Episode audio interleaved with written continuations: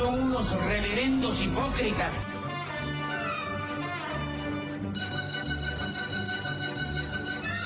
¿Por qué no suben a la tribuna a responderme si son tan hombrecitos? Tú te puedes reír, tú puedes decir lo que tú quieras, pero tú mientes.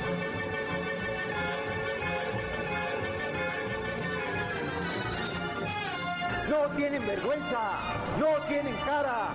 Cállate, chachalaca. Bienvenidos a Política Nacional. Disculpe si nuestras netas se le estrellan en la jeta. Y por favor, sea serio. Bueno, bueno, hola, hola. Hola a todos, soy Oscar Chavira dando comienzo a Política Nacional en radiotuiteros.com, la casa de Política Nacional. Gracias a todos los que amablemente se están reuniendo ya aquí en eh, el tag de la estación para empezar a echar desmadres. Viernes, eh, día de Nuestra Señora de la Luz, por supuesto es quincena, también es este día de San Jerónimo. Entonces, felicidades a todos los que eh, pues sus padres tuvieron a bien, a bien ponerles ese nombre. Hay mucho que comentar, entonces pasemos inmediatamente, número uno, a ver si se escucha, y número dos, a saludar al invitado del día de hoy. Yo sé que ustedes lo conocen, pues es muy conocido en Twitter, no amo y señor de las estadísticas y el análisis de medios, de redes sociales, sobre todo twitteras, y me da mucho gusto tenerlo nuevamente aquí. Ella es parte del staff, no, ya nos llevamos de pellizquito de nalga. Mi estimado este, Leo García. Leo, ¿cómo estás? Buenas noches. A ver si ahora sí me escuchan, hombre. Este, decía yo que siempre es un gran gusto estar por aquí. después de la amable y siempre grata presentación, este, único que me queda bien es darle las gracias por compartir este espacio, por estar aquí y poder romperle eh, ya a la semana y entrar y prepararnos para entrar lo más suave posible al fin de semana. Bien, parece que ya ahora sí te escuchas. Muchísimas gracias a la gente que está ahí eh, en el staff técnico. Estaba yo comentando que pues, el día de ayer, este, Loret de Mola, que, es uno de los periodistas más aclamados de este sexenio, hay que decirlo, sí, ¿no? Al menos eh, denostado de un lado, aclamado del otro, total, es, yo creo que se va a convertir en el periodista del sexenio. Eh, dio a conocer que le habían llegado 6 terabytes de información de un hacker que le extrajo, pues yo no sé, de los servidores, de las computadoras, de la Sedena, de la Secretaría de Defensa Nacional, ¿sí? Y hoy en la mañana, viernes, ya anda pues, dando a conocer algunos detallitos, entre ellos pues, lo que muchos sospechábamos y, y algunos, este, algunas fotografías habían comprobado y algunos doctores habían comentado, pues que eh, el presidente López está enfermo, ¿no? Lo que no sabíamos era de qué. Ahora ya sabemos, pues que el, señor, pues tiene varios padecimientos, entre ellos una angina de pecho, pues yo, yo creo que es el padecimiento más grave, ¿no? Y, y, el presidente, curiosamente, déjeme decirlo así, este, el presidente en la mañana, este, dijo, pues que sí era verdad, que todo lo que decían las filtraciones eran verdad. híjole, yo, no, yo la verdad a veces siento que, no sé, que el presidente es muy ingenuo o que va a ser un, un pase de desdén muy elaborado que no yo logro entender. ¿no? A, mi juicio y el de muchos, pues el hecho de que el presidente reconozca, número uno, que sí hubo el hackeo, número dos, que la información que, le, que está dando a conocer Loret es verídica, pues eso valida de entrada, ¿no? Todo lo que diga Loret, pues de aquí hasta que desmenuzas esos, esos 6 terabytes de información, ¿no? O el presidente ya de entrada dijo que sí está enfermo. Cuando, pues sí, en otras ocasiones, varias veces, la bola de monosabios que tiene ahí como reportero le ha preguntado que cómo está su estado de salud, ¿no? Y él dice pues que se siente a todísima madre. Mire, yo, yo nunca he tenido angina de pecho, pero sí lo que sí sé lo que es un preinfarto y no, pues se ha de, aquí sí puedo decir francamente que como persona, pues qué chinga para el presidente, ¿no? Que se ha de sentir para el perro levantarse todas las mañanas con el dolor precordial. Sí, porque varias de las, de las de los comunicados que dio a conocer ahorita Lorete Mola, pues indican que el presidente ha ido de emergencia varias veces al hospital. Ya de emergencia quiere decir que pues sí lo tendrán controlado, pero se les ha salido de control varias veces. ¿Cómo ves desde tu punto de vista, Leo García, la filtración de, de Lorete Mola, que es el tema ahorita candente del momento en el país? Pues mira, el detalle es que si no lo daba de a conocer Loret Mola, lo iba a dar a conocer cualquier otro periodista, porque este grupo, bueno, se nombran grupo de hacktivistas. Lo que están diciendo es que ellos están dándole la información solamente a periodistas y a investigadores. O sea que si no era uno, iba a ser otro, iba a ser, en algún momento esto iba a aparecer y esto iba a tronar, ¿no? Eh, lo interesante del caso es que también, digo, viendo la escena completa, pues es que son, eh, de hecho, el objetivo de esta gente fueron ejércitos se bajó la información y consiguieron la información de ejército, del ejército de El Salvador, de Colombia, de Perú, y, bueno, obviamente el de México, ¿no? Entonces, eh, aquí, fíjate que es muy interesante cómo eh, lo que yo también creo, digo, estoy completamente de acuerdo con todo lo que mencionaste, pero yo agregaría que además de todo, como hasta cierto punto eh, López Obrador está siendo víctima de, su, de esta obsecación que tiene ahorita con el ejército si tal vez todo lo que él está haciendo no tuviera esta relación tan estrecha con el ejército, e, él mismo no estaría siendo vulnerado en, esa información que está expuesta ahorita, ¿no? Entonces, bueno, el paquete, yo creo que esto va a causar muchos dolores de cabeza. Yo lo que veo es que el animal que es este gobierno va a reaccionar muy violento, ¿no? Ahorita no, creo que no han terminado de digerir el tamaño de trancazo que puede ser esto creo que apenas están, digo, andaban ayer como eh, completamente fuera de control, sin terminar de entender lo que estaba pasando, el tamaño de la filtración que estaba viendo. Eh, eh, por supuesto, y lo normal, digo, lo que yo creo que es lo cotidiano en las redes, pues la, el comportamiento reactivo del aparato, ¿no? A salir a decir que no era verdad, que si Lored, etcétera, ¿no? O sea, no pusieron siquiera atención a lo que estaba diciendo Lored, decir, ¿sabes qué? Tengo información, o se nos está dando la información desde 2016 hasta la fecha. O sea, eh, yo creo que todavía de repente uno mismo lo pronuncia, lo escuchas e intentas razonarlo y no te da para eh, terminar de entender todo lo que eso está abarcando y de lo que implica para este sexenio completo, ¿no? No solo para el presidente. Entonces, la situación es que eh, esto apenas estamos, apenas estamos sintiendo el calorcito del incendiazo que se va a terminar de convertir esto, ¿no? va, es que va a ser, va a ser de unas dimensiones que yo creo que no nos imaginamos, ¿eh? O sea, lo de Assange, ah, y, y, es muy válida, yo creo que es muy válida la comparación lo que hizo Assange con los gobiernos, sobre todo con el Estados Unidos, eh, al exhibir la, información que justamente había sido sustraída también de su ejército, de sus embajadas y todo esto, eh, red privada que tiene el gobierno de Estados Unidos para su comunicación oficial, es muy parecido a lo que vamos a ver, ¿no? Eh, aquí digo, a lo mejor ellos lo acotaron o se, acotó, se acota a lo que es el ejército, pero el problema o el detalle para nosotros en particular es que el ejército se ha vuelto todo en este gobierno. Entonces, la, conforme vayan viendo la gravedad de lo que puede ser que sea esta información, yo creo que es donde van a empezar a de verdad asimilar eh, qué tamaño tienen que ser las medidas que tomen para intentar, eh, yo creo que ya ni siquiera un control de daños, ¿no? O sea, minorar la pérdida, no sé. Yo creo que va a ser una... el cierre de este sexenio yo sí creo que puede llegar a estar marcado por este hecho, fíjate. Va a ser algo que va a marcar muy fuerte el rumbo porque puede ser lo que termine, no empezó con esto, pero sí que termine de complicar la relación del ejército con, el gobierno, que bueno, finalmente el gobierno se ha resumido a la voluntad y a la voz de López Obrador, ¿no? Sí, sabes, que yo, yo coincido mucho contigo en dos cosas, ¿no? Ahorita, desde ayer que vengo masticando más o menos esta situación, número uno, o sea, se lo están entregando a a periodistas, activistas, a aquí y allá, ¿no? Pero qué curioso que Loret de Mola, ¿no? O sea, o sea, si hay un, este, una uña enterrada en el pie del presidente, sí, hay que, hay que decirlo de esta forma, ¿no? Lo de la Casa Gris, pues que se hizo un escandalazo y creo que le ha producido varios, varias idas al hospital de esas que menciona las filtraciones de hoy, pues así lo Loret de Mola, ¿no? Y ahora se lo entregan a él. Y, además es un hackeo, como tú bien dices, como tú bien mencionas, pues a, yo, yo diría ahorita, pues el centro neurálgico de, ¿cómo decirlo? Eh, de lo que, se, puede ser una bomba de inclusión dentro del mismo gobierno, ¿no?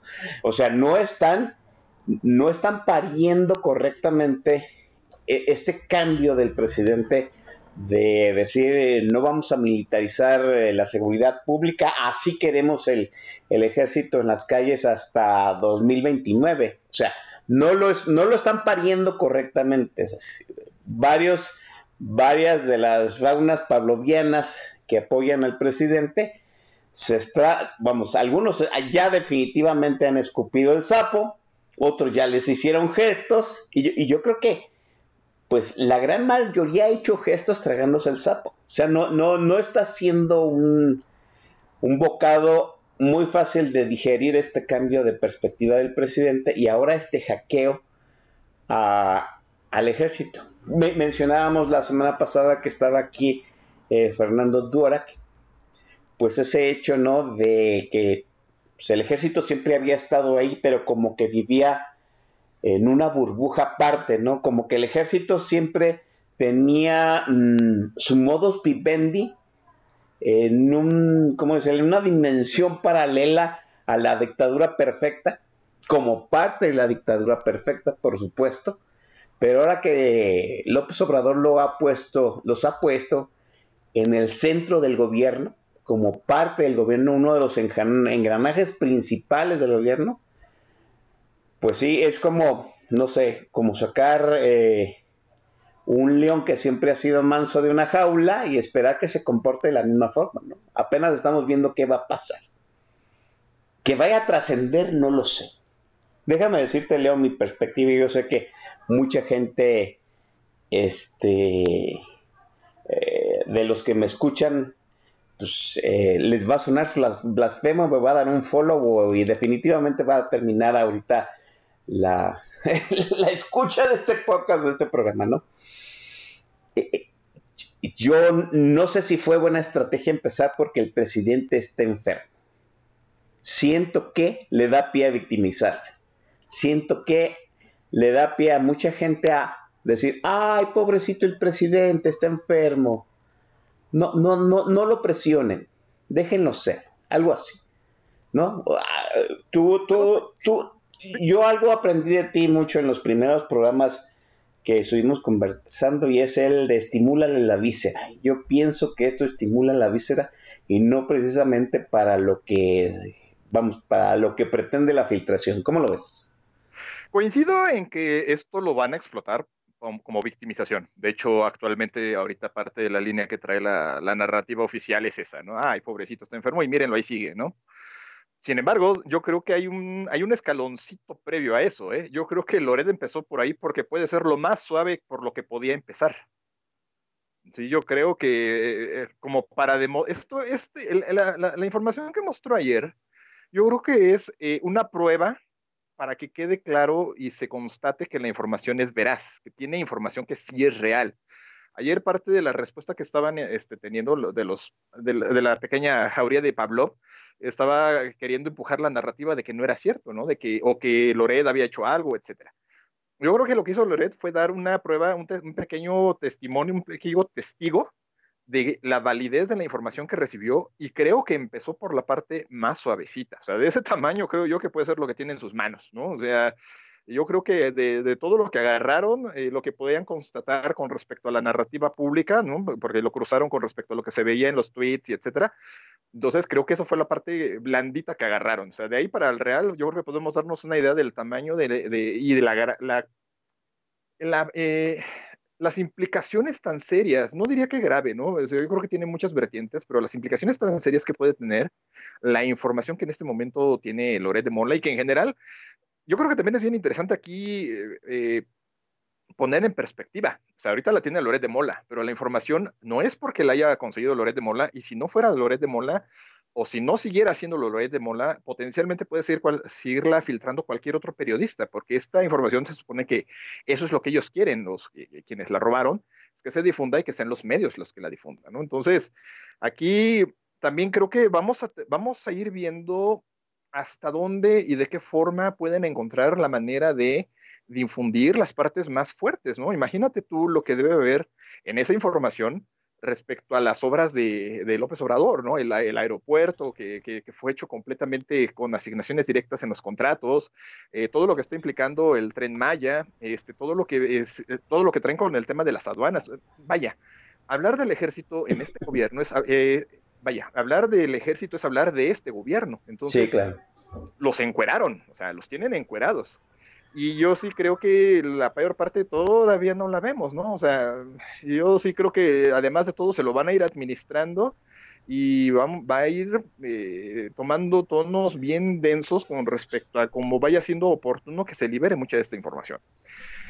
Sí, es una bronca y sí, o sea, fíjate que una cosa que a mí me llamó mucho la atención y que me ha venido llamando mucho la atención desde que yo creo que desde surgió la idea de que platicáramos, es como en menos de un mes este gobierno pasó de ponerle inciensos y cantarle loas a Assange y a Wikileaks a estar exactamente en el lugar en el que está el gobierno de Estados Unidos con respecto a Assange, ¿no? O sea, ellos ahorita, el gobierno aquí en México va a intentar contener, espero que yo puedo suponer que en algún momento van a reaccionar y van a empezar a intentar contener la difusión de esta información.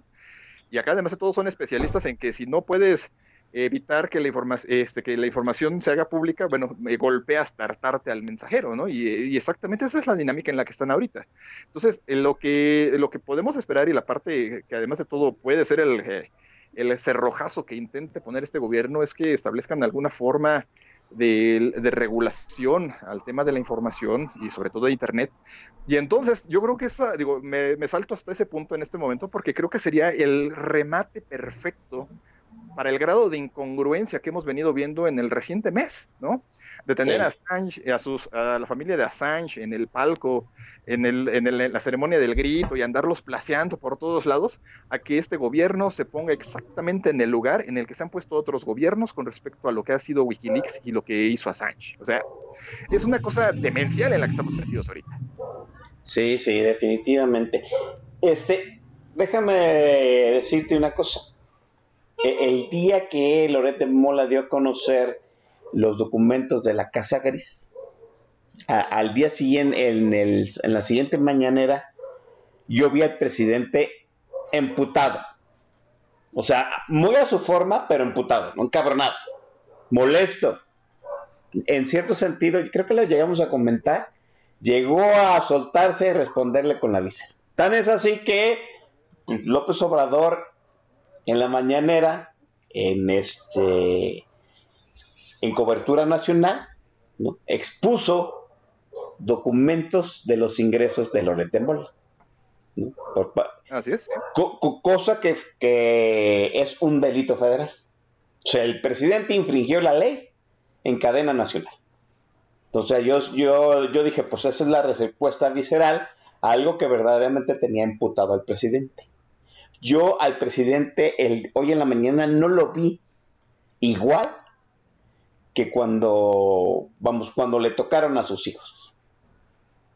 Sí, siento que, siento que, esto no, no le, siento que, no sé, yo sé que estoy eh, en cierto sentido siendo muy escéptico del efecto de esta bomba. Por, por, eso qué bueno que lo estás comentando tú, que eres más este sabido en esta cuestión de las filtraciones, ¿no?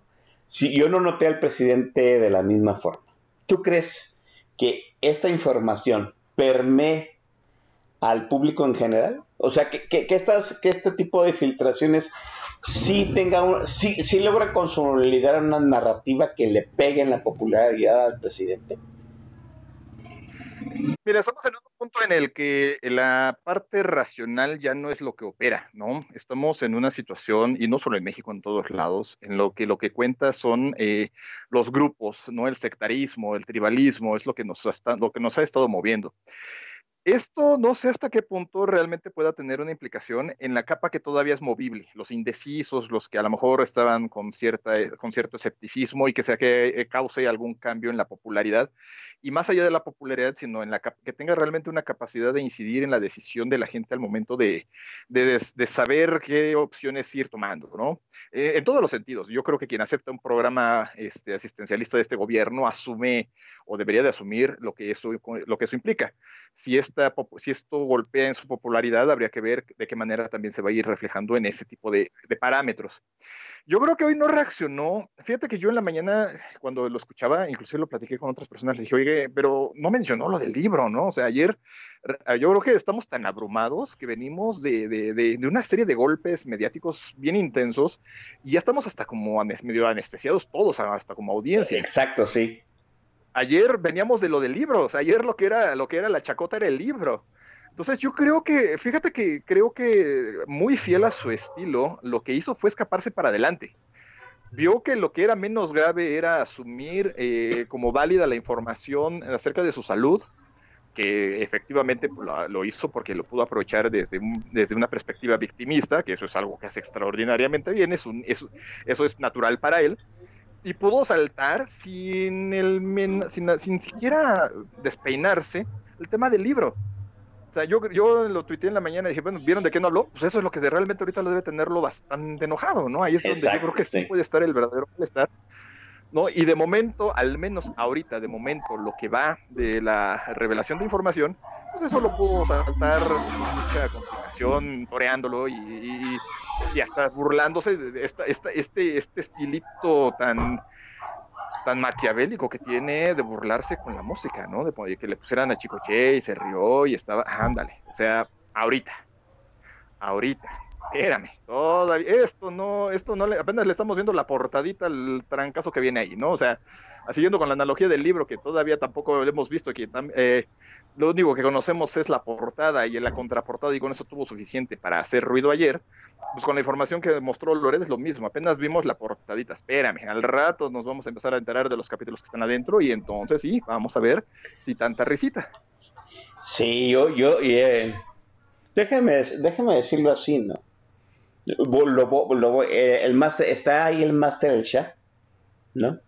Y yo, eh, eh, hubo un tiempo cuando yo era mm, chamaco, era puberto, ¿no? En que de alguna forma pasaron por mis manos, ¿no? a calzón amarrado y lo negro del negro. A calzón, a calzón amarrado, pues era un escrito de Irma Serrano, la tigresa. En aquellos momentos, pues no era más que una vedette, no, no, no tenía carrera política. Cuando se formó el PRD, el PRD le hizo una carrera política a Irma Serrano. ¿no? E Irma Serrano contaba, sí, con lujo de detalles morbosos, ¿sí? Pues su amorío con Gustavo Díaz Ordaz y cómo se manejaban ciertos personajes del gabinete de Díaz Ordaz. E incluso cómo eh, el gobierno estaba al servicio de ella cuando ella pues, tenía ciertas cosas, ciertos eventos, ciertas, ciertas situaciones que hacer, ¿no? Eh, y Lo Negro del Negro fue un libro que se escribió cuando pues, descubrimos así que el jefe de la policía del Distrito Federal en aquel entonces, si mal no recuerdo, eh, en tiempos de López Portillo, sí, este, pues, que el jefe de la, de, la mafia en la Ciudad de México, ¿no? El, el jefe de la policía. Y yo, la verdad, o sea, fueron libros que se vendieron como pan caliente, les digo, o sea, no, me, no recuerdo ahorita por qué pasaron por mis manos, supongo que que pasaron primero por las manos de mis padres, ¿sí? Que, que no eran personas mucho de leer de política, ¿sí? Pero yo no sentí el efecto social de esos libros en, en la indignación nacional, podría decirlo de esa forma. ¿no? No, sé, no, sé, no sé hasta qué punto las filtraciones de Loret de Mola el libro de el libro de El Rey del Cash se queden como aquellos libros de Calzón Amarrado y Lo Negro del Negro, que pues sí, vayan a hacer un lejar a Loret de Mola mucho reflector, muchos clics, muchos patrocinadores. A la muchacha que escribió el libro del Rey del Cash le, le resulta en un éxito editorial pero volvemos a lo mismo, o sea, siento que si no hay un efecto social de esta situación, pues da lo mismo lo que diga Loret o lo que tenga el libro, ¿no? Este, vamos a seguir hablando porque hay mucho que comentar. Eso de las filtraciones modernas siento que es un arma nueva hay que, hay que decir que pues, venimos de una andanada de filtraciones, ¿no? También a Alito lo agarraron, con, lo, lo vencieron con filtraciones. Todos los martes que Laida Sansores decía, tengo un audio un, de, Alito, pues esas son las, la nueva forma de filtraciones y vamos a hablar de ella. Pero pues es momento de dar paso a que eh, Leo García pues haga suya eh, esa nueva disposición administrativa de que la voz, la voz en el micro, el invitado de Política Nacional, tenga el control del playlist. Leo, el micrófono es tuyo, la consola está lista. Oh, bueno, pues este, aprovechando y aquí sí muy, muy, muy, muy a nivel personal la, la, selección, ¿no? Este, aprovechando para el ambiente que se va a poner el día de mañana, pasado y el martes con los fulanitos que van a estar ahí haciendo ruido. Nos vamos con uno de los conciertos más espectaculares que ha tenido Rammstein, en, en este caso allá en París. Y vamos con, digo, mi inglés sería una este, aberración, así es que mejor en español. Vamos con ¿Quieres ver la camarder de Rammstein?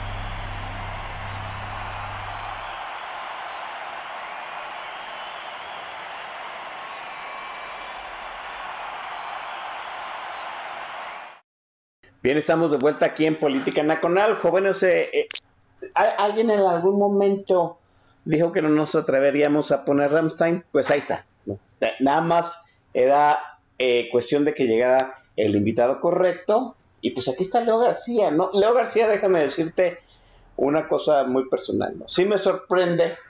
Miren, yo no conozco a Leo García. Nada, o sea, no tengo el gusto de conocerlo personalmente y, y uno se hace una imagen. Yo creo que todo el mundo nos hacemos imágenes de la gente tuitera, ¿no? Co- conforme a lo que escribe, conforme a lo que sabemos a qué se dedica, ¿no? Y, y no sé, o sea, no, no, cuando Leo ha venido varias veces aquí y ha puesto, pues, cosas muy arrabaleras, ¿no? Una vez puso Molotov, el Tri, ¿no? Y va Ramstein, entonces sí, como que está destruyendo la imagen muy nerdaza que tenía de Tilia. Perdón, disculpa.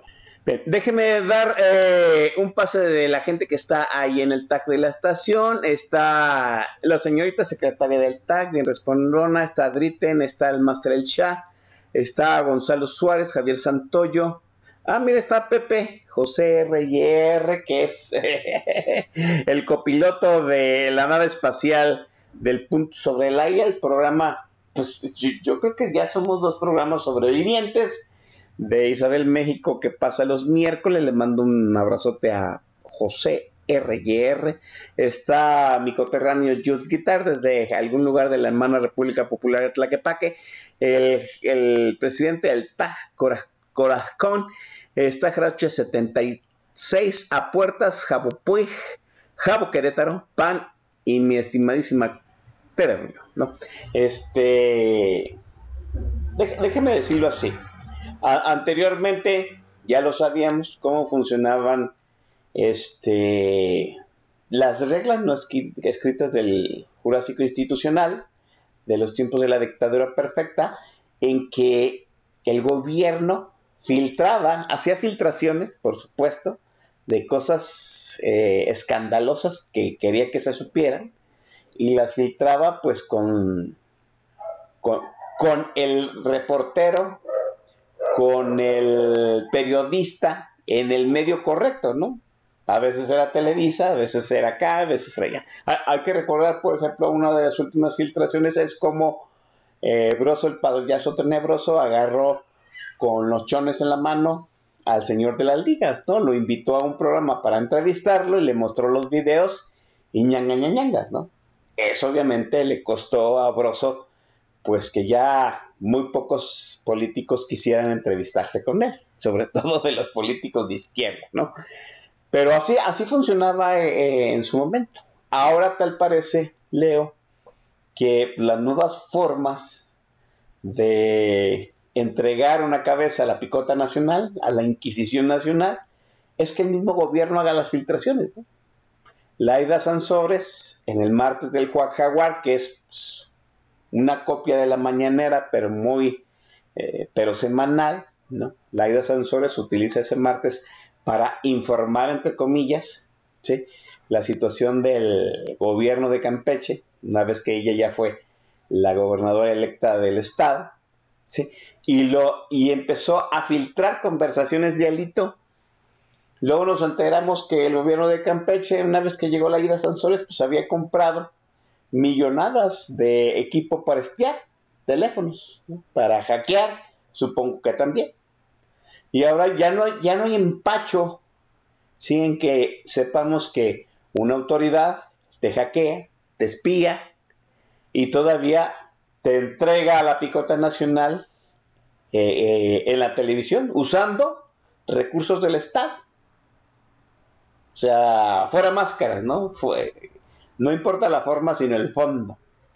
Y uno se pregunta, ahorita que ya le filtraron al presidente, sí, cuando Laida Sansores da a conocer los, los audios de Alito, pues la fauna Chaira dice, no, pues es libertad de expresión, qué bueno que se sepa. Y ahora que Lorete Mola da a conocer pues estas filtraciones del presidente, ahora sí quieren una ley de ciber, ciberseguridad. No, son nuevas, son nuevas formas. ¿Se, ¿Se, ha perdido la decencia de esa situación, Leo? ¿O, o en realidad hay un valor agregado a que una autoridad, a que un gobernador, a que el presidente filtre este tipo de información. ¿Funciona mejor que los viejos tiempos? Leo, ¿cómo ves? Yo creo que sí funcionan y funcionan muy bien, como decía aquel comercial, ¿no? Eh, la cosa es que, efectivamente, y como, bien mencionaste, aquí en la, ecuación completa es esa, ¿no? ¿Cuál es el mensaje y quién es el mensajero? ¿Cuál es el medio? ¿Por dónde está saliendo? O sea, todo, todo el paquete va completo. No es, y, muy bien lo señalaste cuando empezamos a platicar, no es casual que hayan elegido a Loret para darle esta información. O sea, no, no, no, ahí es, esa parte también estuvo muy bien medida. Y es exactamente lo mismo que sucedió con Alito y lo que, eh, ¿cuáles pueden ser las implicaciones de este tipo de filtraciones? Pues yo creo que sí tenemos antecedentes y sí nos sirve como para darnos una idea de cuál puede ser el alcance. Digo, al final estamos cayendo en la especulación y, y, vamos a hablar en puros supuestos, pero lo que se puede ver es que la información que, que, que se obtuvo y que se puede eh, considerar que está ahorita eh, preparándose para ser expuesta, para ser exhibida, lo van a ir haciendo en los tiempos que corresponde, que convenga, ¿no? Recordarás tú que cuando empezó Loreda a exhibir los videos de, este, de López Obrador, pues era un poco lo que se empezó a especular, ¿no? De cómo a lo mejor eh, Peña Nieto tenía una videoteca con la cual pues eh, la tenía él como de alguna forma de salvaguarda para lo que pudiera, para cuando pudieran pensar en hacer algo en su contra. Es algo muy similar lo que estamos viendo ahorita, pero magnificado, ¿no? Si en su momento y posiblemente Peña Nieto tenía unos cuantos videos, acá estamos hablando de años, verdaderamente años acumulados de información. Entonces, imagínate cuál puede ser el alcance de eso. Que puede tener consecuencias o no, eh, eso es muy complicado. Porque el, el, quienes ya creen, quienes ya están convencidos, quienes están subidos en la idea de, de lo que representa el personaje López Obrador, no los vas a sacar de ahí. O sea, me viene a la mente y digo, voy a parafrasear, pero es como lo que dijo Donald Trump en su momento, ¿no? Que él podía ser la peor de las atrocidades y la gente de todas maneras lo iba a seguir queriendo y que la gente de todas maneras hubiera votado por él en ese, en ese momento. Es exactamente sí. lo mismo que está sucediendo acá. Pueden exhibirle la peor de las corruptelas, pueden sacarle la, cosa más atroz que se nos pueda ocurrir, lo que sea, lo que sea. La gente que cree, que confía, que se entrega y que, que le, finalmente no es exagerado decir que le rinde pleitesía, que le rinde lealtad a López Obrador, pase lo que pase, van a seguir ahí. Y viceversa, esto tiene los dos polos, ¿no? Quienes mm, sencillamente eh, hasta, hasta lo irracional no soportan y no toleran todo lo que López, López Obrador representa, pues lo único que va a, ser, va a seguir sucediendo es que ambos extremos van a asumir posturas todavía más duras, más herméticas, más cerradas, y difícilmente se van a mover de ahí, ¿no? Lo que va a ser interesante va a ser observar la, la, capa intermedia, los indecisos, los que todavía a lo mejor han dudado, los que a lo mejor realmente sí se han decepcionado y que tienen algún grado todavía de autorreflexión para decir, oye, ¿sabes qué? Pues esto no puede continuar así y hay que hacer algún cambio, ¿no? Una situación por el estilo. Ahí es donde puede haber, sí, creo que ahí es donde puede haber un grado de incidencia de esto que estamos viendo, porque bueno, finalmente la, la, verdad es que mucho de lo que puede llegar a, a, exhibirse lo único que va a suceder es que va a confirmar muchas cosas que de alguna manera ya rondan en la, en la conversación, ¿no? Que hay corrupción en el ejército, sí. Que hay colusión del ejército con, eh, con el crimen organizado, sí. Que hay corrupción en el gobierno, sí. Que hay colusión del gobierno con el crimen organizado, sí. O sea, simplemente eso es lo que se va a tener eh, a lo mejor en el, en el, mejor de los casos, lo que vamos a tener van a ser elementos de confirmación de esas sospechas y bueno, vamos a verlo a lo mejor con eh, datos más, más tangibles, más eh, comprobables, ¿no? Cuando se vea eh, fechas y se vean el tipo de los mensajes y eso, ¿no? Creo que vamos, fíjate que hay, aquí hay una natita encima de todo esto que a mí en lo personal me, me llama mucho la atención, que yo sí creo que también vamos a ver mucha autocensura las implicaciones de la información que está ahí, el alcance que eso puede tener, no estoy muy seguro de que vaya a haber mucha gente acá que se pueda atrever a, comentarla, a difundirla, a hacerlo público, ¿no? Es muy complicado porque estamos en un país con demasiada impunidad. Entonces, todo eso sí te forma un gran paquete, un gran, eh, es un gran caldo de cultivo para muchas cosas que todavía van a accionar, ¿no? ¿Hasta dónde las revelaciones le pegan en la línea de flotación?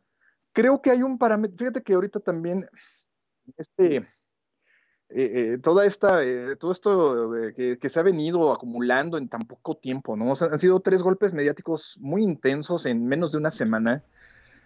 Y creo que sí hay un parámetro que nos puede servir un poco para entender también cuáles pueden ser las implicaciones. ¿Qué es lo que sucedió con Ayotzinapa, ¿no? Lo de los padres y los normalistas en la investigación de los 43, etcétera. Sí, la, la, la filtración que... de Penny Lane, ¿no? Exactamente, ¿no? Eh, eh, que, que, se sepa, que se sientan traicionados, que se sientan decepcionados, que, y eso de alguna manera sí tuvo repercusiones también en, en, este, más allá de lo que es este gobierno, ¿no? Nada menos lo que fue la ayer cuando eh, horas antes de que esto se diera a conocer, la, eh, la, la conferencia de prensa que estaba dando el eh, fue, fue durísima, fue sí. durísima, ¿no? Le, le, finalmente les volvi le volvieron a, a decir a, a este gobierno que, que, que, está igual o peor que los gobiernos anteriores y que han cometido eh, igual o peor de errores de los que cometieron los gobiernos anteriores. Y eso sí debe, o sea, yo creo que eh, lo que de repente podemos perder de vista es eh, el nivel de aturdimiento que esto genera, ¿no? De repente nos perdemos y no guardamos la secuencia de, de, de, de tantas cosas que se han venido acumulando, excepto a quienes les implica directamente. ¿No? Es quienes en un momento dado pueden ir acumulando y tomando nota y eh, que pueden ser los que al final puedan eh, generar una cierta masa crítica de, de, algún cambio. Quiero decir, o sea, con qué cara, y, y si lo está haciendo, este eh, Epigmenio Ibarra sale a hacerte su famoso pase de lista, ¿no? Cuando el GEI les está diciendo que están igual o peor que el gobierno anterior. Sin embargo, lo hicieron. Pero habría que ver hasta qué punto pues esa narrativa le sigue funcionando realmente, ¿no? Y yo creo que ahí incidimos un poco en lo que mencionaba yo anteriormente. Quienes están aferrados a creer en lo que este gobierno implica, pues lo único que va a suceder es que se van a hacer más herméticos, se van a cerrar.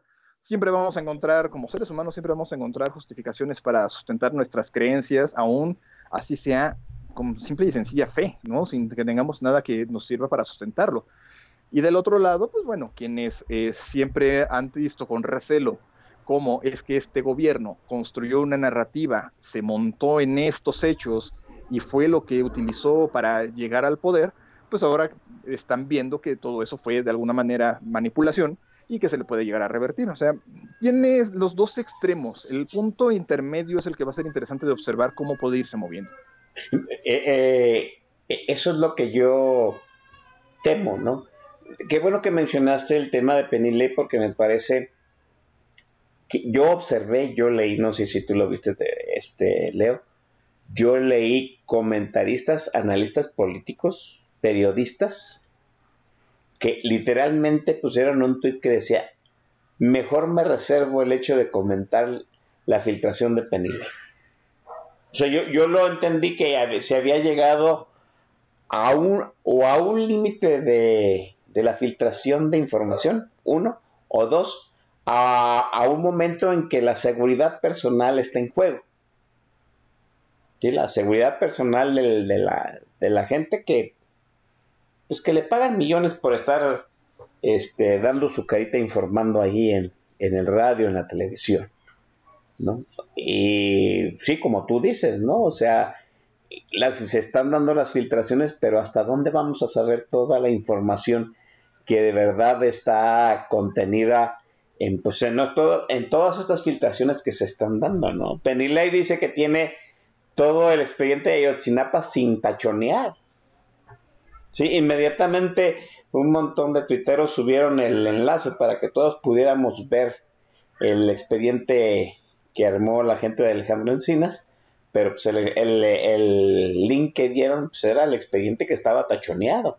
Una cosa es un expediente sin tachonear y un expediente tachoneado, ¿no? Sí, sí, da otro contexto eh, la, la información Sí, la, informa- la información sin tachonear, ¿no? Eh, yo siento que las filtraciones ahorita de momento están abonando las turbas inquisidoras de cada trinchera.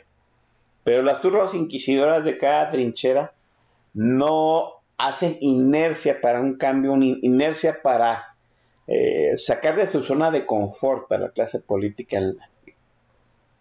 sea como sea que están este, funcionando, ¿no? A menos de que haya un implicado directo y se entregue como Alito, ¿no? Alito Moreno reaccionó, qué curioso, ¿no? Alito Moreno reaccionó de una forma como un león, herido, ¿no? E- Ese es el problema de, de Alito Moreno. Alito Moreno se hizo, se hizo, en- eh, vamos, se autoacusó en la forma en que procedió. Si Laida Sansores ya no necesitaba ni sacar autoaudio, no necesitamos ni que hubiera más acusaciones eh, formales y legales en el gobierno de Campeche. Alito ya es culpable. Ese- esa, esa etiqueta no se la va a poder quitar. Pero ¿saben qué sucede por esa filtración y que Alito se haya puesto la etiqueta de culpable? Sí, se de alguna Ah. manera es. eh, Mm. Perdón. Bueno, Sí, dime, adelante, adelante. perdón.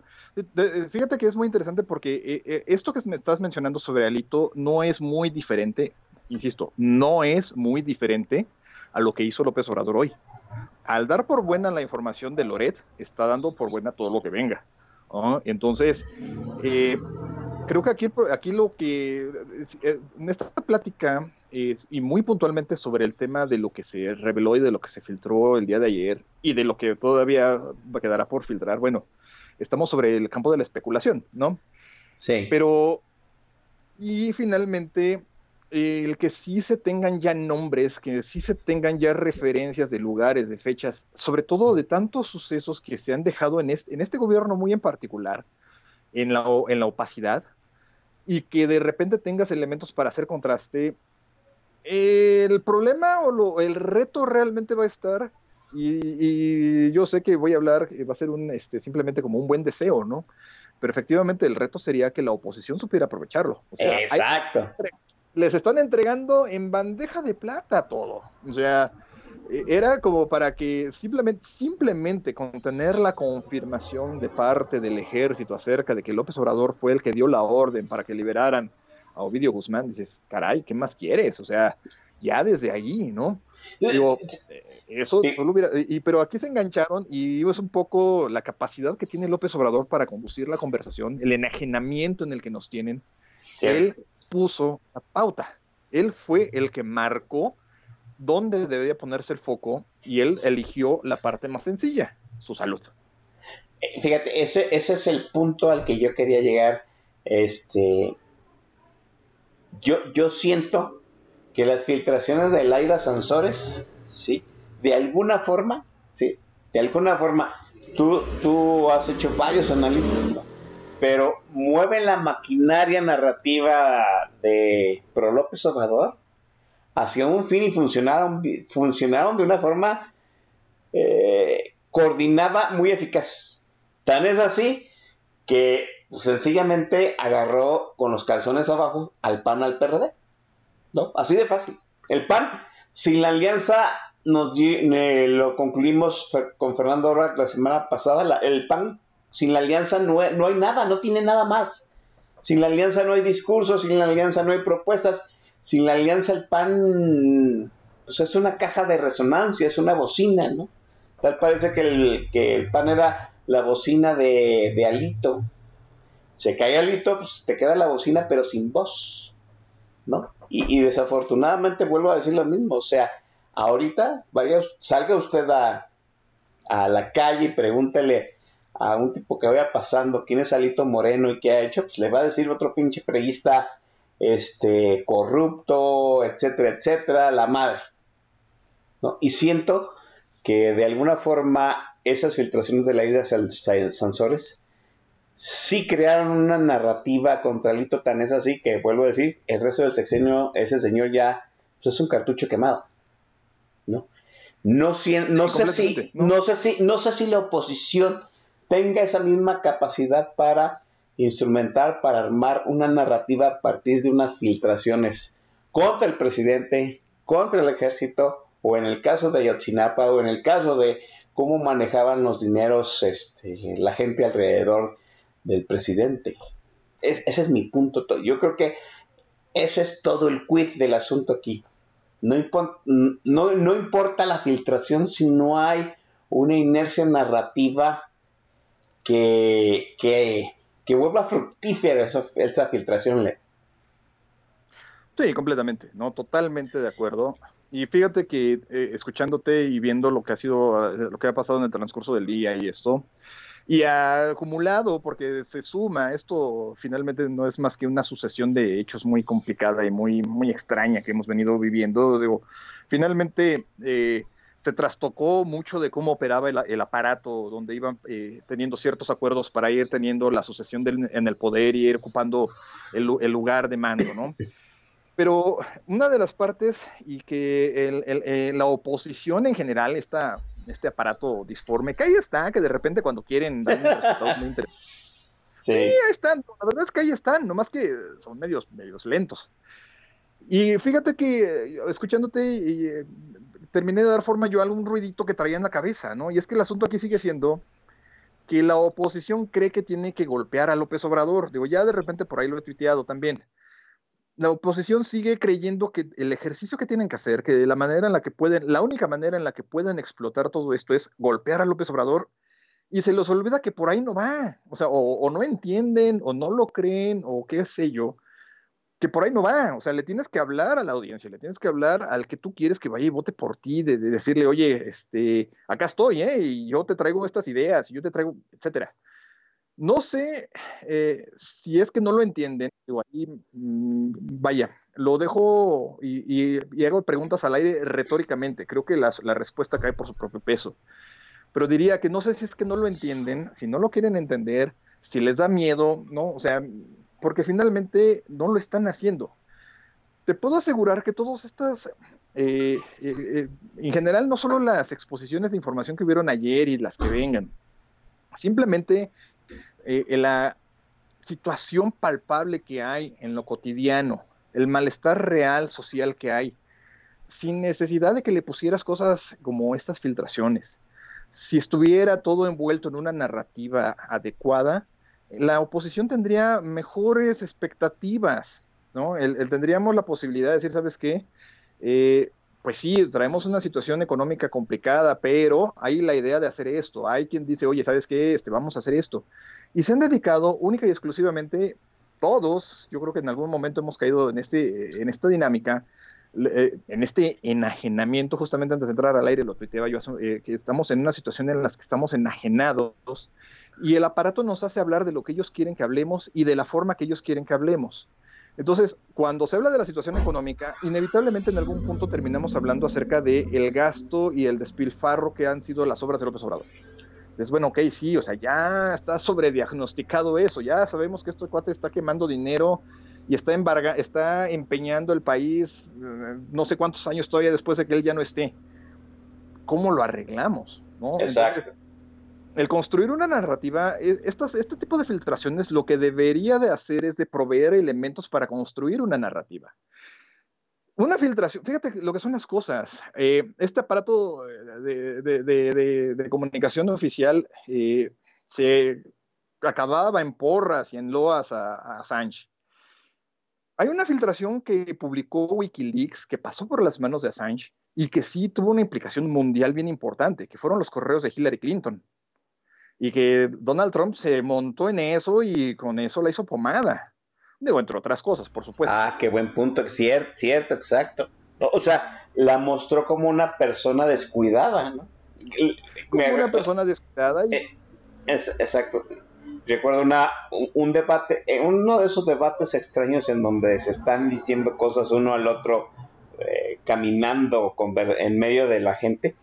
Y, y recuerdo que Donald Trump decía que si, los ciudadanos deberían poner este, la seguridad este, del Estado en una persona que, que se deja que, hackear mails, ¿no? Y vaya que se le, sí le pegó en, este, en la confianza y en la reputación a Hillary Clinton.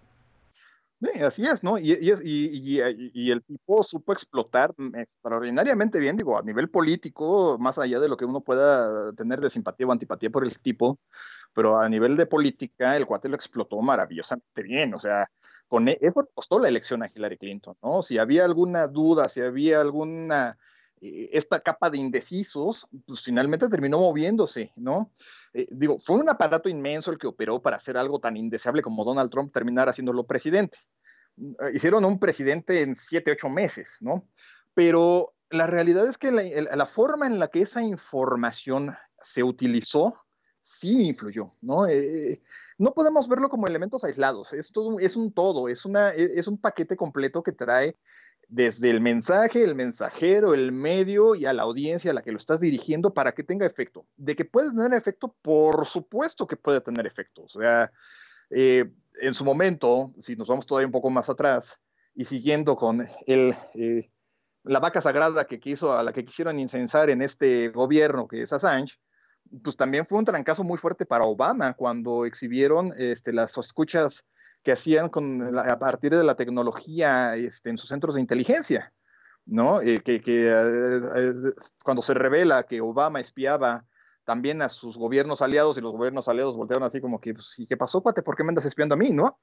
O sea, son cosas que, que cuando tú pones las piezas en el lugar correcto y jalas ya el hilito, se desencadenan una serie de cambios que sí son importantes, que sí logran efectos a nivel social bien interesantes, pero el asunto es que pues suceda, que se complete el modelo, ¿no? Que se complete la ecuación.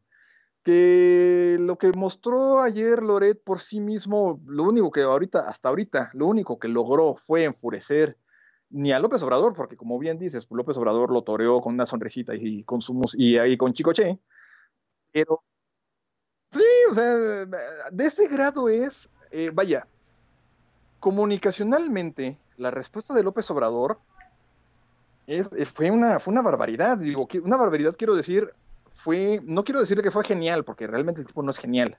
De- de- Pero o sea, El digámoslo. grado de cinismo, Exacto, sí. ¿no? El grado de cinismo se, se burló, ¿no? O sea, la desestimó, se burló. eh, fue un, fue una, una- un, un desplante de desprecio, esa era la palabra que se me estaba escapando, fue un desplante de desprecio el que, lo que hace López Obrador cuando pone música de esa forma, que no ha sido la única que ha puesto. ¿no? Entonces, y, en eso paró, y en eso ha parado. Y quién sabe si soy lo único en lo que pare, o sea, les están entregando elementos para construir narrativa y la oposición pues está tragando camote. Sí, aquí Monicucha en el tag de la estación también hace un apunte interesante, ¿no? O sea, si no hay una respuesta de la oposición, quizás sea porque también la oposición tiene cola. No, esta es, déjeme decirle que a- apenas estábamos de alguna forma digiriendo todo el- to- toda esta situación de Alito y las filtraciones de Laida Sansores. Yo le voy a decir una cosa, ¿no? O sea, pegarle a Alito es, es como cuando usted este, quiere poner en orden a toda la chamacada, Y encuentra la víctima adecuada para, uno, para ponerle un estate quieto y dos, dejar el claro ejemplo a los demás. A mí me parece que no hemos, este, de alguna forma, dimensionado, pues, este jaque mate a Alito, ¿no? O sea, sí, sí muy probablemente ya ha destruido la carrera política de el ahora todavía presidente nacional del PRI, pero pues es un ejemplo de lo que le puede pasar al resto de la, de la clase política que tenga cola que le pise, ¿no? Y mientras estábamos ahí, luego viene lo de Penny Lane, luego viene el libro, luego viene este, el hackeo de la Sedena y carajo, o sea, pues es una tras otra, ¿no? Eh, eh, sí, sí, vuelvo a decir, mucho, mucho de lo que está sucediendo se va a perder en ese ruido de estos tiempos y creo, no sé qué tanta repercusión vaya a, a tener las filtraciones, pero sí le puedo decir que estas, no sé, este mes de septiembre que hemos pasado, por, por saltar un, un espacio temporal, pues sí va a ser un punto de inflexión para el futuro, no del sexenio, de este país, ¿no? Vamos a la siguiente. Ah, dime, Leo, adelante. Sí, nada más rápido, como una anotación. Y fíjate hasta dónde estamos aprobados que te saltaste, por ejemplo, la- lo que reveló este Héctor de Mauleón acerca de Ah. las comunicaciones de la embajada. También es cierto, ¿no? La filtración de, de que la embajada señala al electo gobernador de Tamaulipas el hecho de que fue puesto por, por la delincuencia organizada, ¿no? no mal, ¿no? Eh, bueno, mi- vamos al refil de la bebida y que el buen Leo nos deleite una vez más con la dulcísima eh, rola de Ram, Ramstein. Adelante, Leo. Bueno, pues vamos con una de las rolas de Rammstein. De cuando empezaron a ser famosos, de repente por la parafernalia que usan y por eh, algunas implicaciones de sus letras, aún dentro de Alemania causaron algo de, ruido y los tachaban de ser nazis y esta onda. Entonces contestaron con la, con la siguiente rola que, que vamos a escuchar ahorita, que si traducimos el nombre significa a la izquierda 234.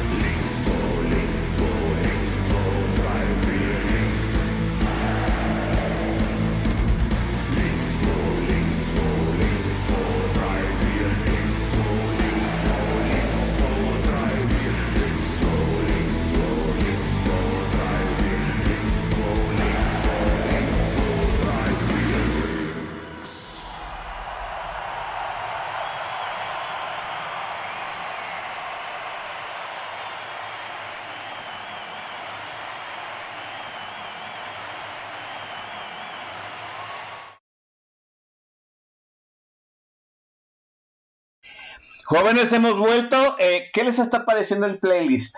A mí me parece muy elocuente. Qué bueno. Eh, yo no era muy, no soy muy afín al, al metal tan, tan duro, tan tosco, tan ácido. Pero sí me está gustando Rammstein, deje- déjenme decirlo.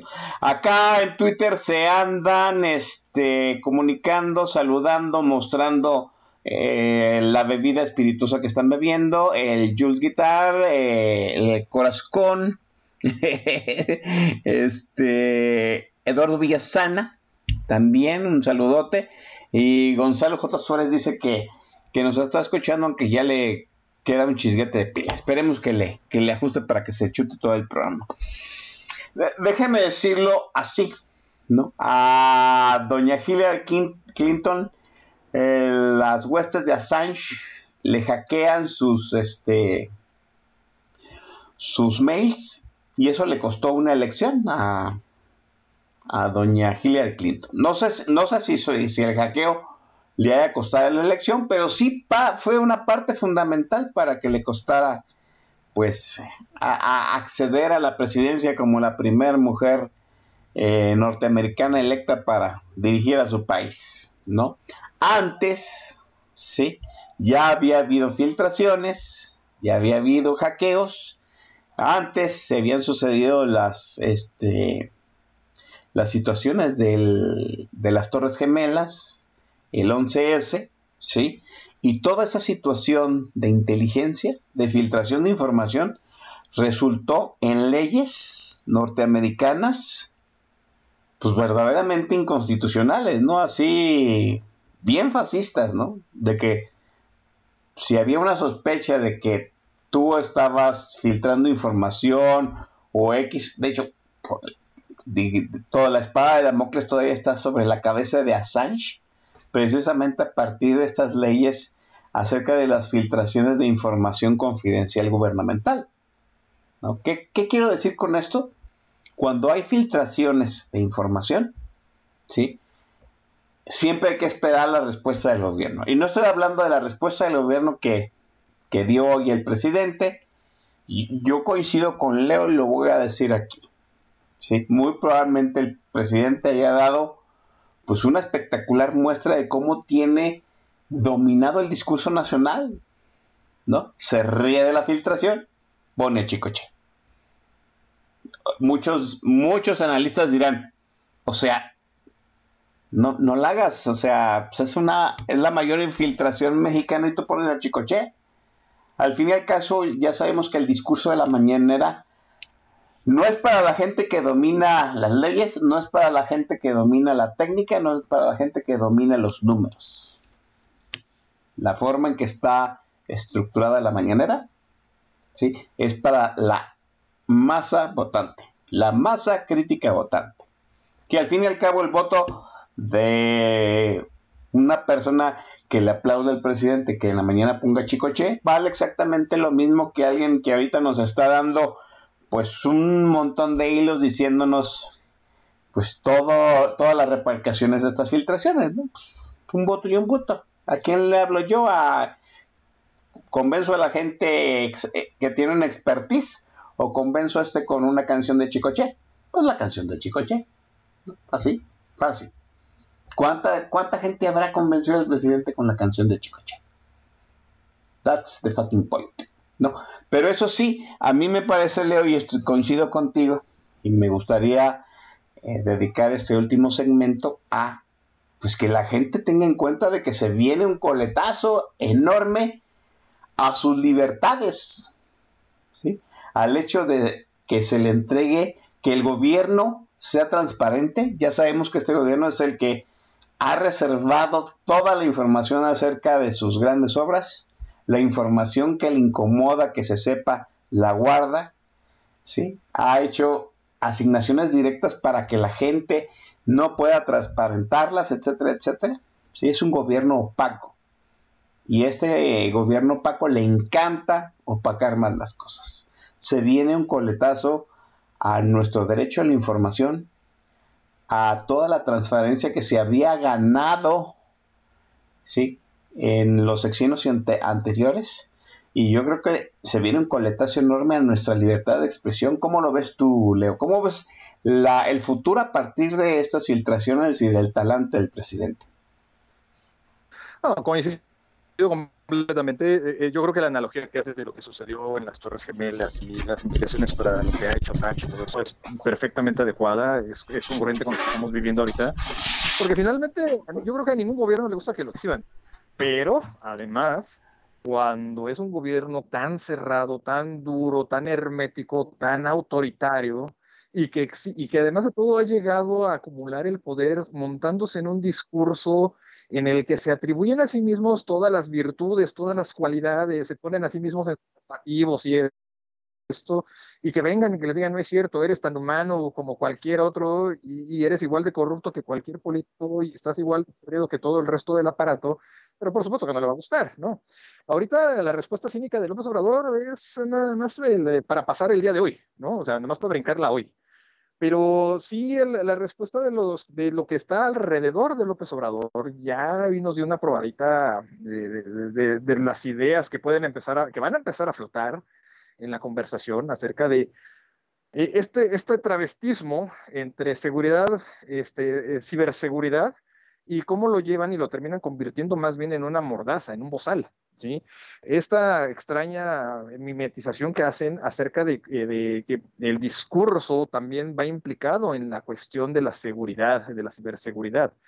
Esta parte va a ser muy delicada y va a ser muy complicada, aún antes de que se llegara a una situación tan compleja como la que va a enfrentar este gobierno. O sea, ahorita apenas se están calentando ya estaban esos ímpetus. Recordaremos que hubo el momento en el que por la suspensión de tres cuentas de Twitter, cómo, cómo, cómo fue la reacción que hubo y cómo empezaron a pulular. Ya estaban, pero eh, tomaron fuerza estas iniciativas de ley, que, que es una aberración que sea eh, como tal, donde mezclaban y donde implicaban cómo el discurso también tenía el alcance de ciberseguridad y entonces se, se montaban en la idea de que, había que moderar también el alcance del discurso, ¿no? Tú ponías y presentabas el programa con algunos de los tweets de los que puso eh, la cuenta de gobierno de la ciudad, de gobierno de México, ¿no? De cómo ya de repente por ahí empezaban, apenas empezaban a deslizar, eh, es que lo que tú haces en redes sociales tiene implicaciones en el mundo real y tarara, ¿no? O sea, son ideas que, que ahí están, que siempre han estado, que tienen eh, muy buenos, malos ejemplos, tienen los peores de los mejores ejemplos, eh, que, les, que les encanta imitar, que les encanta intentar seguir. Eh, quienes nos escuchan y, recordarán esta obsesión que tiene López Obrador con una encuestita que aparece por ahí, dicen que es que es el segundo mejor este, líder, el segundo mejor evaluado líder mundial, ¿no? Dices, bájale, bájale 20 rayitas. O sea, nada más es una encuesta digital en la que evalúan la popularidad de 22 presidentes. Resulta que el primer lugar de esa, de esa encuestita es nada menos que Narendra Modi.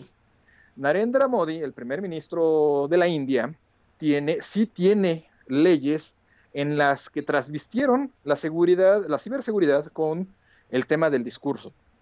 Y de hecho fue muy, eh, fue en una circunstancia además, eh, pues muy compleja como se dio esto.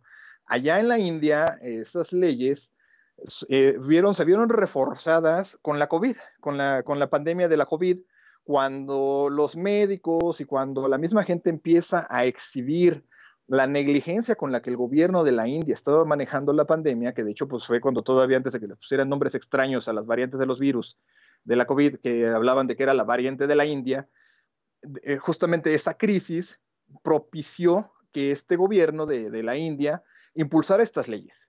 Y entonces ahora Narendra Modi sí tiene allá en la India una mordaza en la que él decide, su gobierno decide qué es verdad y qué no, qué eh, mensajes se pueden publicar y cuáles no.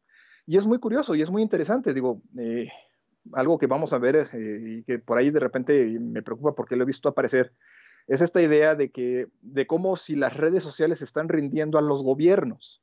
Sucede que en la India Twitter se está peleando con el gobierno, está luchando por que se encuentren las formas en las que no se vulnere la libertad de expresión, se garantice el derecho al acceso a la información, pero pues obviamente que este, ese gobierno no lo está permitiendo y está, está, está poniendo mucha resistencia. No es un escenario distinto y no es un escenario muy lejano a lo que podemos esperar que, vaya a poder, que vayan a intentar acá. Quisiera yo decir con certeza, como lo acabo de frasear, que lo vayan a intentar y que quede en eso, que quede en intento, ¿no?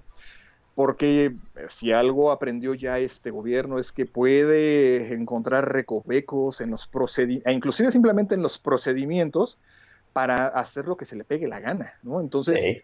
Entre las cosas que pueden verse vulneradas al cierre de este sexenio, digo, le quedan 18 y tantos de meses, me parece, una cosa así, casi dos años, eh, me parece que son más precisamente casi dos años, es demasiado tiempo para que sigan destruyendo muchas cosas y sigan, como eh, me parece que es muy acertado como lo dijiste, sigan en este intento de quitarnos libertades.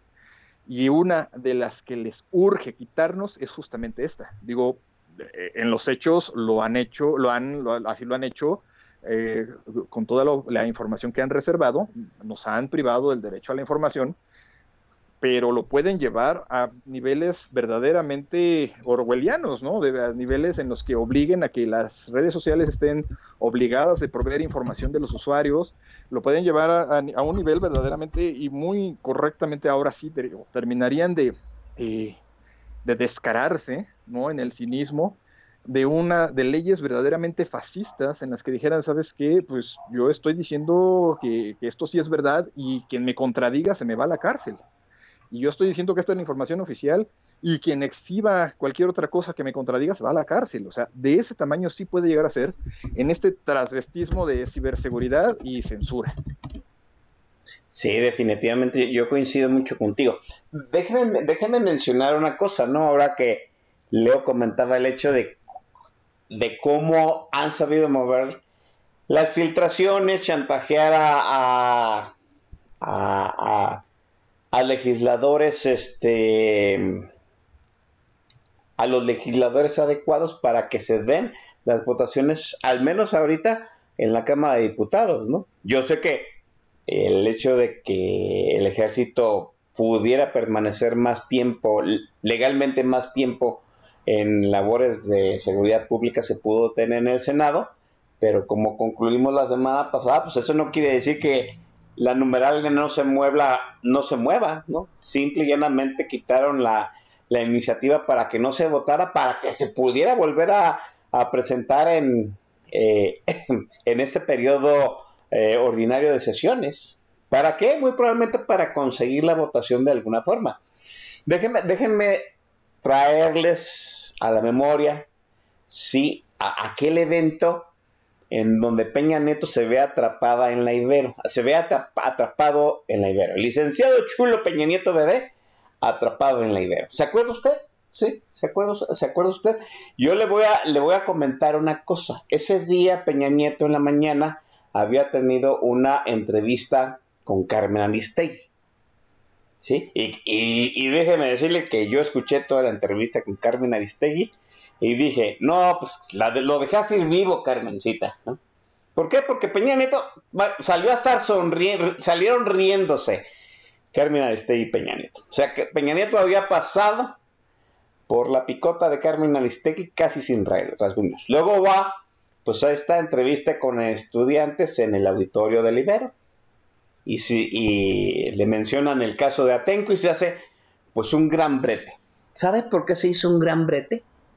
Y, de alguna forma por qué el pre- eh, Peña Nieto se vio tan vulnerable por las redes sociales. ¿Sí? ¿Por qué? Porque el brete adentro del auditorio fue transmitido por celulares que no estaban bajo el control del gobierno. Luego el hecho de que persiguieran a Peña Nieto y lo emboscaran en los baños también fue, fue pasado ¿no? en, en- en vivo por los celulares de los muchachos del Ibero. Y luego el, el- gobierno no tuvo otra forma más que controlar esta, esta situación diciendo pues que los que habían organizado este desmadre no eran estudiantes de la y luego los muchachos se hicieron un video que subieron a redes sociales diciendo que yo soy 120, 132, 123, no recuerdo el número, ¿se acuerdan? Yo soy estudiante de la Ibero con credencial en mano. Todo ese brete fue en redes sociales. ¿Qué, qué- sucedió? Corte A, cuando, cuando llegue, Corte A, en unos meses, algunos legisladores, algunos senadores, dijeron, hay que controlar las redes sociales. Entre ellos, pues el que era senador por Jalisco. Ahorita se me va el nombre, lo, lo- recordaré más adelante. ¿Sí? O sea, ya ha habido intentonas de controlar las redes sociales, de censurar las redes sociales, de controlar cómo se filtran estas cosas que están fuera del control del gobierno. ¿Sí? Estamos hablando de los tiempos del PRI. ¿Sí? Pues yo a mí me parece que ya se han perdido todas las formas, todo, toda, ya hay todo el cinismo del mundo, y pues este gobierno sí puede darnos pues un manotazo sobre la sobre este, la mesa diciendo ahora sí se viene el control del internet, de los medios, de las redes sociales y aquí están mis priistas aliados a los cuales puedo chantajear, ya me cuadran los números. Leo. Al ciudadano de a pie no le sirve eh, la oposición porque muy probablemente no vaya a sacar mucha raja política porque se siente, lo siento maniatados, no va a sacar mucha raja política de las filtraciones. Están en juego sus libertades. ¿Qué- ¿Cómo deberíamos proceder hacia el futuro con las filtraciones, Leo? ¿Qué, qué, qué sugerencia le, daría- le darías al, a la audiencia acerca de cómo manejar en su entorno mediáticamente estas filtraciones? Mira, yo creo que habría que ponernos en un escenario que nos, para que nos dé una perspectiva, ¿no? Antes de que empezáramos a platicar en la tarde, pensaba yo en la parte que debemos, no debemos de perder de vista para que nos dé el contexto más amplio de lo que, de a qué nos vamos a enfrentar.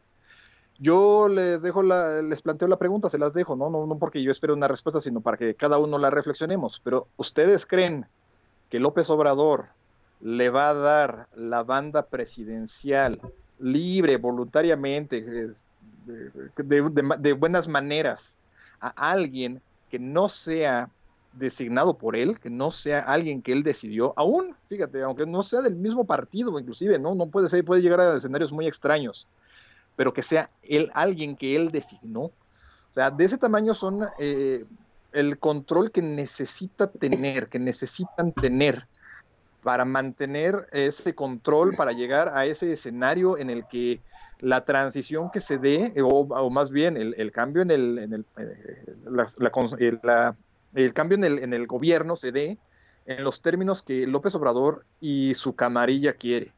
De ese tamaño es entonces el tipo de maniobras que podemos esperar. La ley les viene guanga, la constitución la tienen ahí junto al water, o sea, todo lo que nosotros nos podamos imaginar lo van a hacer. Y pasar sobre nuestras libertades es algo que estoy seguro que más que nunca lo van a tener presente, ¿no?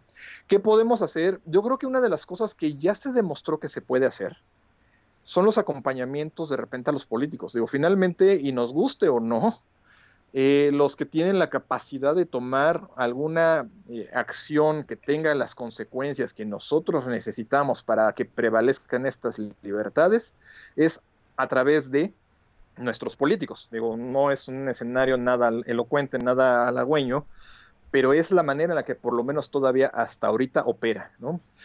Ya tuvimos un ejemplo de lo que se puede hacer, de lo que se puede esperar, que fue el caso de la reforma energética, por ejemplo, ¿no?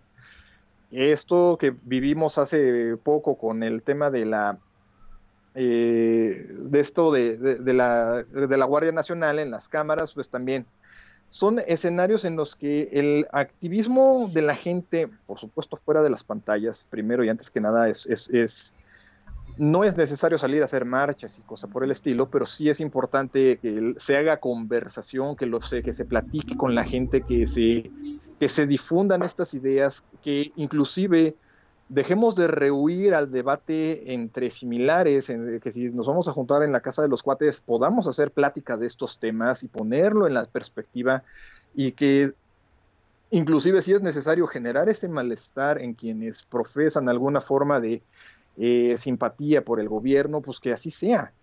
Pero si es necesario, eh, parece poca cosa, pero no lo es. ¿eh? La conversación es muy poderosa, es muy efectiva. Esa es la parte por la que temen tanto a las redes sociales, porque es una forma de hacer conversación, de que se conjunten estos malestares, estas inquietudes, estos reclamos y se difundan y se amplifiquen y que la gente sepa y encuentre los refuerzos para entonces tomar alguna acción. O sea, sí creo que no está de más, no es vano, como un recurso muy al, al alcance el hacer conversación al respecto de la importancia de estas, de estas libertades, lo que puede implicar perderlas y de ir y hablarle a quienes tienen la capacidad de accionar. Diputados, senadores, y aunque se enojen y aunque mienten madres, porque eh, nos encuentras cada figura que por más que tengan cargos este, de, este, de este rango, finalmente son seres humanos y fácilmente los esquician. Sí. O que son gente bastante intolerante y que no soportan el disenso en lo más mínimo, no importa, hay que hablarles, hay que hacerles ver y hay que hacer esa discusión. Es un poco, fíjate que esto eh, eh, ha sido también algo que yo he intentado que muchas veces, que, que se entienda, ¿no? Cómo parte del modelo de comunicación está en la distracción. Y no me refiero a las distracciones, por ejemplo, en la displicencia de López Obrador, como lo que hubo hoy, sino que la gente de repente pierde el tiempo contestándole a personajes que llevan la conversación a aspectos absurdos, ridículos, que no tienen ninguna, en ningún sentido, pero que su función es esa, mantener a la gente entretenida hablando de lo que ellos quieren hablar, ¿no? Recientemente a mí me, me, me, me tiene un poco sorprendido cómo un individuo, no quiero usar un término peor que ese, Un ente. un señor, dejémoslo en un señor, ¿no? Como este señor Eddie Small, que, Ah. ¿por qué le dan tanta atención? A, este Vicente Serrano, ¿por qué le dan tanta atención? O sea, hay quien me dice, oye, es que tienen audiencia. Este, pues yo he demostrado con números que no es tanta, ¿eh? o sea, al contrario, ellos lo hacen justamente porque no tienen audiencia. Porque para ellos lo que sirve es incitar estas reacciones en las que mantienen a la gente hablando de lo que ellos quieren. Ya salió a decir este señor Small que, este, que lo discriminan. Dices, caray, un tipo que es millonario, que anda con escoltas y es discriminado, está, pero sí, muy, muy extraño, ¿no? O sea, ya estamos en el mundo de lo, de lo extraño. ¿no? O, o- o- o el montaje este extrañísimo que hizo Vicente Serrano, que finalmente se terminó por demostrar que el cuate había hecho una, eh, simplemente había eh, montado ahí una reacción a algo que no sucedió como él lo dijo, pero finalmente logran incitar la reacción de la gente. Para eso lo hacen, para que nosotros como masa capacidad de hacer conversación, no conversemos de lo que a nosotros sí nos importa, de lo que a nosotros sí nos implica, ¿no? Imagínate tú, si para este aparato de gobierno la libertad de expresión significa que se le debe dar el megáfono a Vicente Serrano y se le debe de denostar y reducir al mínimo a un cuate como este Loret de Mola. O sea, Sí. son extremos absurdos, pero es así como opera. Al menos hasta ahorita van en eso. ¿Va a empeorar? Por supuesto que sí. O sea, yo creo que también debemos estar muy atentos al tipo de ah, dislates que van a soltar, llamándoles iniciativas, ¿no?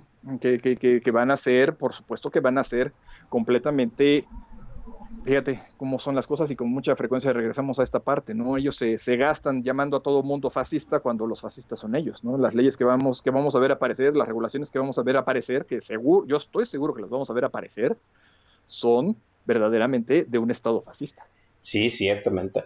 Eh, déjame nada más decir ahorita que sacó a colusión este Leo García Dismol, ¿no? O sea, eh, es curioso, Leo, pero ¿cómo pasó la discusión del presupuesto federal? La carga mediática que debía de, lle- de llevar y que debía de dar la cara el secretario de Hacienda como debe de ser, como cada año, ¿no? El secretario de Hacienda defendiendo sus cálculos. Pasamos a que un influencer fuera el, el que llevara esa carga. no.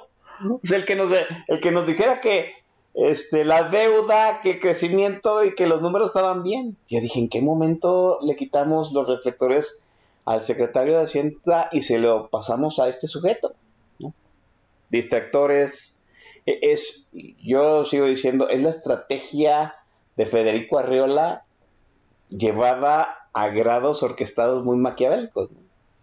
Eh, ahorita le mando un gran abrazo a mi carnalisha, Tania Valladares Malacalaña, en una conversación, pues ella nos dijo, ¿no? Tranquilamente, la estrategia de Federico Arriola es ser el, el tambor más estridente, ¿no? Quizá, quizá este no te va a explicar nada, no te va a aportar nada, pero ya volteaste a verla, ya te distrayó de una cosa importante para una cosa totalmente vana y superflua. Y así está sucediendo, no es la estrategia de Federico Arriola. Este, Leo, recuerdo mucho en la votación cuando la, la Guardia Nacional pasó a, ser una corporación administrativamente llevada por la Sedena, un tuit que me sigue retumbando aquí en la memoria que dijiste, ahora van por el INE. Están en juego nuestra democracia y nuestra libertad de expresión. ¿Qué, qué, qué cierre de sección se nos viene, Leo? Completamente, ¿no? Yo estoy seguro que vamos a ver uno de los cierres, de sexenio más hostiles que podamos recordar. Digo, quienes ya tenemos algunas décadas pisando esta canija tierra, sabremos lo que es un cierre de sexenio hostil, ¿no? Me viene a la mente lo que fue cuando subió, cuando llega este Cedillo, ¿no? Que fue un, un cierre de sexenio muy complejo. El, el de Salinas fue más o menos terso, digo, pues, este Barder le entregó todo lo que era necesario para que asumiera y punto, ¿no? Y la disciplina priista se impuso y al que no le guste, vaya a ser PRD, ¿no? Y punto. Sí. Aquí vamos a ver una situación, fíjate que qué bueno y agradezco este, la, la bola que me acabas de poner, porque además de todo, una de las implicaciones que vamos a ver en este cierre de sexenio es el accionamiento social. Van a regresar a algo que hacen extraordinariamente bien, que es accionar socialmente. Una de las implicaciones que tiene el que estén incitando tanto malestar, que exploten tanto el malestar, es que ese malestar se salga de la pantalla. No, yo no dudo que para el cierre de este sexenio, conforme vaya avanzando, un termómetro, no te lo puedo decir con certeza, pero no lo dudo, yo sí creo que puede llegarse a dar el caso, de un absurdo que hemos visto en otros países, que empiecen a haber marchas, manifestaciones a favor de López Obrador. ¿no? Eh, y, un parámetro, una piedrita de toque la tuvimos en Argentina, por ejemplo, que ahora que fue lo de vamos a concederlo, ¿no? Que hubo este atentado en contra de Cristina Kirchner porque estaba viendo y de- después de eso hubieron marchas y manifestaciones favor, a favor de ella. No es muy extraño, siguen el mismo manual. Vamos a ver acá, para el cierre de este sexenio, como parte de esta polarización y de esta radicalización que están tomando, cómo van a intentar que esto incida en lo social, ¿no? Van a, eh, digo, si ya de por sí tienen poblaciones enteras cooptadas, en donde tienen amenazadas a la gente que si votan por una opción distinta a la que ellos les digan, les van a quitar los apoyos sociales. Realmente en, e- en ese simple trance entonces los están terminando en volver eh, programas asistencialistas y clientelares. Eso se va a magnificar. Vamos a llegar a puntos en los que van a empezar a incidir socialmente, llevándonos a que nos confrontemos socialmente, ¿no? A que Bien. se empiecen a ver manifestaciones y expresiones eh, que sean tangibles de apoyo a López Obrador y lo que todo eso representa. O sea, estamos en, una, en un escenario que yo creo y ojalá sea la primera y la última vez que pasemos por algo tan denso, tan complejo, tan turbio, y que ojalá que sea que si esto lo libramos, eh, eh, tomemos la, eh, aprendamos la lección en resumen, ¿no? Para que no volvamos a llegar a un escenario tan drástico, tan complejo. Y al final, esto último que acabo de decir es que es simplemente como un buen deseo, porque la realidad nos dice que el- realmente la, la- la experiencia y la vida y todo nos está diciendo que realmente lo que va a pasar es que vamos a seguir empeorando. Sí, mire, yo lo veo desde el punto de vista este, de que cuando el sistema ya está en estertores, viene una terapia de, en una terapia de shock y yo siento que este sección ya está en estertores y para que funcione la transición y que la transición obviamente sea al que señale López Obrador, pues van a aplicar una terapia de shock. Son días de punto de inflexión, recuerden, lo escucharon primero aquí en Política Nacional. Leo, recétales a estos chamacos la penúltima rola de Rammstein para re- retornar a despedir y mandarles a sus casitas bien contentos. Pues vamos con la que los volvió ya una banda mundial. Eh, yo estoy muy, muy, muy seguro que más de uno de quienes nos están escuchando y que ubiquen el nombre de Rammstein como grupo musical empezó por conocerlos con la siguiente canción que se llama Du hast y que además de todo, realmente la peculiaridad de esta canción, más que otra cosa, fue el sello inconfundible de la voz de Till Lindemann. Vamos con Du hast.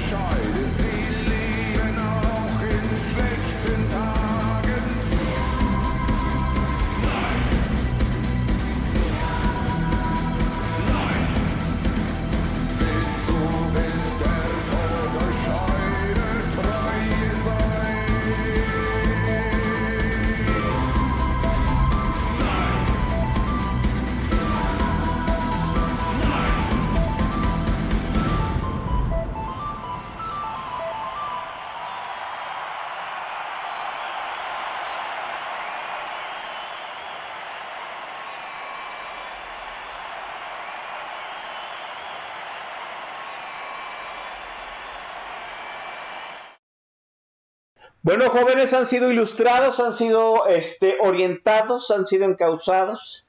Que bueno, por ello ya a mí nada más me queda agradecerle a Leo García, número uno, sus comentarios, número dos, haber aceptado la invitación para estar de nuevo aquí en Política Nacional. Y número tres, este, pues el hecho de que le vamos a pasar un bono de, de tiempos extras, 15 minutos. Leo, enorme, enorme, enorme, nuevamente otro gran programa charlando contigo y te agradezco pues toda la, todas las amabilidades que siempre tienes para estar aquí este y el hecho que siempre aceptes la invitación para venir a platicar aquí en Política Nacional.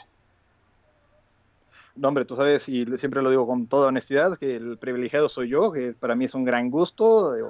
Es, eh, ¿qué más quisiera uno? Este, pues que lo que uno está diciendo y lo que uno pone en la conversación sea de interés y sea de utilidad para quienes nos acompañan. Siempre, pues con esa esperanza y con confianza de que sea así, es que me permito eh, aprovechar de esta cordialidad y de esta amabilidad de estas invitaciones siempre. Y es, es por eso y es uno de los grandes motivos por los que pues no me queda más que re- este, responder con este eh, aceptando tan amables invitaciones siempre, ¿no? Sí, mucha gente agradece también el hecho de que te hayas atrevido a poner Ramstein. Hay que decirlo como es, ¿no? Este, ¿dónde te leemos? ¿Dónde te escuchamos? ¿Dónde escribes? Eh, Leo, adelante, es la hora de la de eh, promoción desvergonzada. el, el- el patrocinio, ¿no? El patrocinio, Ahorita sí. nada más estamos ahí. Ahorita está un poquito en pausa lo de etcétera y eso. Ahorita nada más este es el, eh, ahí en Twitter. Eh, ahí se aceptan los comentarios, las mentadas, digo, sí las leo porque también abundan, pero normalmente las dejo pasar porque pues eh, no tengo mucho como para atorarme en eso. Lo que se quiera comentar ahí siempre es bienvenido en tanto el tiempo nos lo permita. Así es, este, eh, en Leo García MX, arroba Leo García MX, así como se escucha, está un análisis de cómo este, los engaña Vicente Serrano y su programa youtubero, pues que en realidad no tiene los clics o la, la gente, la popularidad que se dice ser, ¿no? ¿Cu- ¿Cuántos, ¿Cuántos clics son el promedio del top de Vicente Serrano, Leo? En promedio, fíjate, es el, el señor tiene en su canal de YouTube eh, un, un millón, un- 1.6 millones de suscriptores, casi 1.7 de millones de suscriptores, y cada uno de sus videos en promedio, digo, tiene unos picos este, donde sí tiene mucha audiencia, pero el promedio, la gran mayoría de sus videos, no pasa de 1800 reproducciones. De ese Bien. tamaño es el aire caliente que hay alrededor de él, ¿no? Mire, el programa más visto de política narconal tiene 4.200 reproducciones. Ya denme el Premio Nacional de Periodistas, chamacos. ¡Vámonos! Se acabó. Cuídense, nos vemos, bye.